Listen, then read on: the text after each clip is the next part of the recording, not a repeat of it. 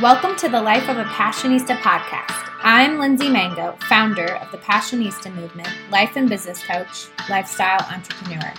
Each week, I want to bring you content right at your fingertips to offer you the opportunity for transformation at any given moment.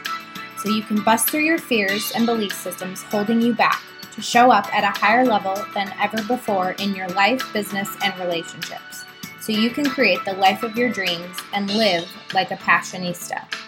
Whether you're a dreamer, a doer, an entrepreneur, a wife, a mom, a single lady, it doesn't matter. A passionista is a woman who wants more and chooses more, who dreams big, who chooses her happiness and continues to live the life of her dreams through the ups and downs. A woman who does it all and has it all, not striving for perfection, but embracing imperfection. Not from a place she feels used up, but from a place that fuels her forward and fires her up. A passionista chooses herself and her dreams and does so with grace and love. Let's get started. Hello, how are you guys? I am so excited you are here and want to show my gratitude for you tuning in to another episode of the Life of a Passionista podcast. And I am so excited to talk about tonight's topic which is the difference between inspiration and aspiration. And I'm hoping by the end of this podcast, you have a good understanding of what each of them mean and which one you connect with and which one you would like to connect with more consistently because there is a big difference between these two words. So, first, I'm going to give you guys the actual definitions given by Google of these two words. So, for inspiration, it is defined as the process of being mentally stimulated to do or feel something, especially to do something creative. And aspiration is a hope or ambition of achieving something.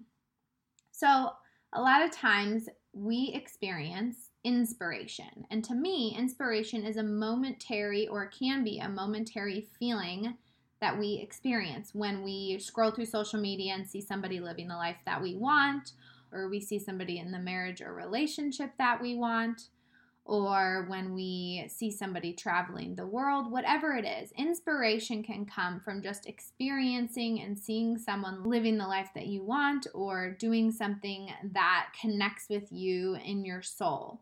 Inspiration can also be something that comes over you to connect to your creativity and come up with new ideas and paint or write, whatever is your form of creativity. To me, in my world, inspiration is an emotion that comes over me where I feel super excited about my mission and what I'm doing. But to me, inspiration is a momentary feeling. It can be extended over a period of time. You can create it within yourself, and that's something that I would recommend actively doing. It's something that I try to actively do within myself because when I'm inspired, it gets me into action and it gets me excited and it gets me really creative, and it's when I come up with my best ideas. But to me, inspiration is more of a feeling Whereas, on the other hand, aspiration is an actual goal or journey or path that we desire to take to where we're going. If you think about it, like I said, the definition is a hope or ambition of achieving something, whereas inspiration is a feeling or being mentally stimulated. So, although we need feelings, and at the end of the day, if you can get all of your feelings on board to support the life that you want and to get you into action, that's where the action happens. But aspiration is actually wanting it, not for a moment, not experiencing for a short period of time. It's actually deciding or setting out a goal or ambition to get to where you want to go. And I think it's very important to understand the difference between these because if you're constantly being inspired, but you're not taking action in your inspiration and turning it into an aspiration where you actually have something that you're going after and wanting to achieve, then you may stay in a state of inspiration on and off and not actually ever create or achieve the thing that you're wanting. And I find a lot of people who listen to me and connect with me get really inspired by my life and what I'm doing and a lot of you, that could be why you're listening to me, or you're hoping that I have some secret sauce to success so that you can live the life of your dreams to feel inspired and excited about what you're doing. But the magic doesn't just happen in the inspiration. The magic happens in creating an aspiration, in putting action behind the inspiration. So it's like inspiration is the feeling, and it can create motivation, it can create so many different things. Whereas aspiration is actually setting out on the journey to create what you want, to create what you feel inspired by. So, I think it's important for you to understand whether you are constantly in a state of inspiration that is not backed by any action, or if you actually have an aspiration to pursue what it is that you're inspired by. Because someone who's inspired, or someone who reaches out to me, or someone who feels inspired by just anyone in your life, that is not enough because inspiration doesn't always get you into a place where you're willing to be uncomfortable to create the life that you want. Whereas aspiration and actually making a path or creating a journey or putting out a defined goal that you're aspiring to get to or a defined path that you're aspiring to take or a vision that you aspire to, that's where the actual action takes and the willingness to be uncomfortable to get that. And if you've listened to my podcast before, I talk about how it's so important to be willing to be uncomfortable to get what you want in life. Because if you were able to be that uncomfortable, you would already have the life that you wanted and you'd already be taking those action steps. So here's what I want to make sure you guys understand it, it's not that one or the other is good or bad, it's that I think both are vital and important but if you're always just an inspiration and not backing it with action, then that's where you'll stay. But I feel inspiration, and I don't want you guys to get this confused. Inspiration is very important. It's an important piece of my creative process, it's an important piece of my motivation, and it creates a feeling in me that makes me want to take action.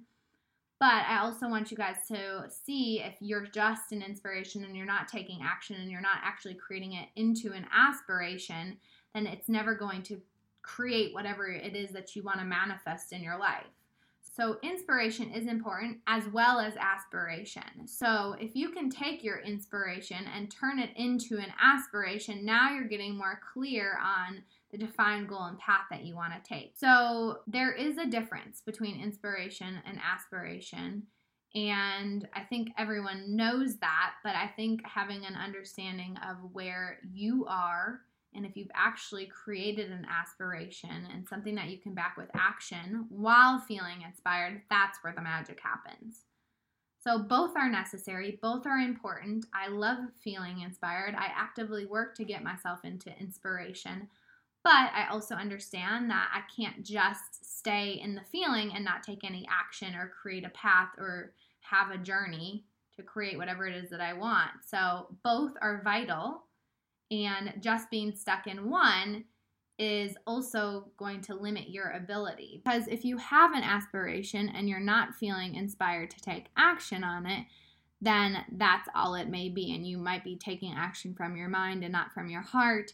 Whereas we're going to get a lot further a lot quicker when we're connected to our, our, emotions and our feelings and taking action from that place.